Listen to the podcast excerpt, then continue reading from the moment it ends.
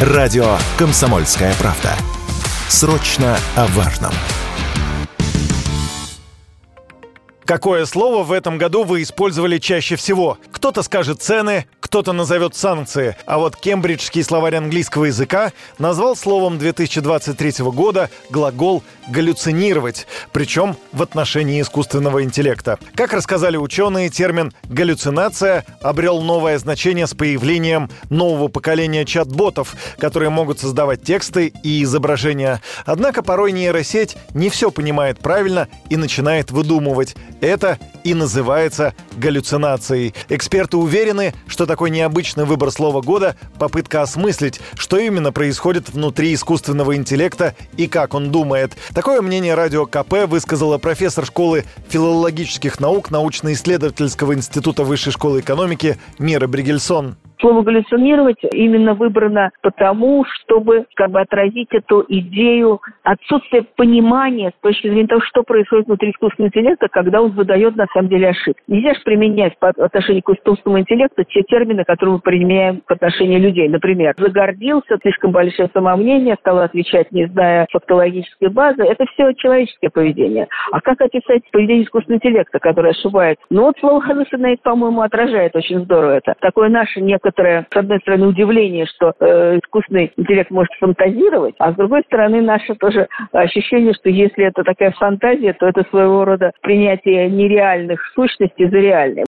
Помимо нового значения слова «галлюцинировать», в словаре этого года появились и новые термины, например, «генеративный искусственный интеллект», или большая языковая модель. Во всех обновлениях заметно влияние нейросетей, которые плотно вошли в нашу жизнь. Как утверждают эксперты, подобные исследования раскроются и в будущем, когда будут показывать, что волновало людей в тот или иной период времени. Об этом радио КП рассказал доктор филологических наук, заведующий кафедрой сопоставительного изучения языков факультета иностранных языков и регионоведения МГУ профессор Игорь Милославский. Это косвенная информация о том, что более всего занимало людей в определенный период времени это показатель того, что в среди разнообразных событий этого года, по крайней мере, по тем наблюдениям, которые могут сделать лингвисты, наибольший интерес вызывала проблема искусственного интеллекта и связанная с ним способность манипулировать общественным сознанием, создавая неадекватные представления о действительности.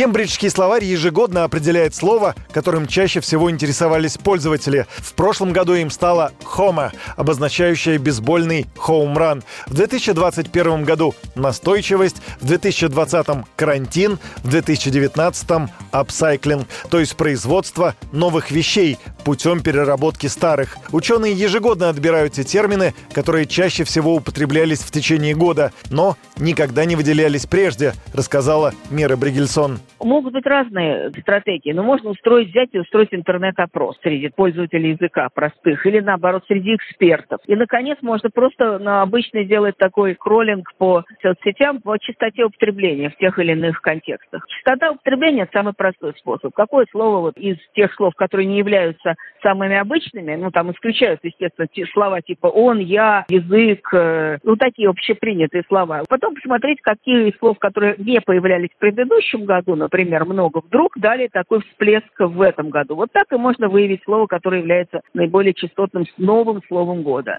Искусственный интеллект действительно находится на слуху последние годы. Его изучают профессионалы и простые пользователи интернета. И, возможно, именно искусственный интеллект в будущем будет не только определять слово года, но и то, куда будет развиваться человечество.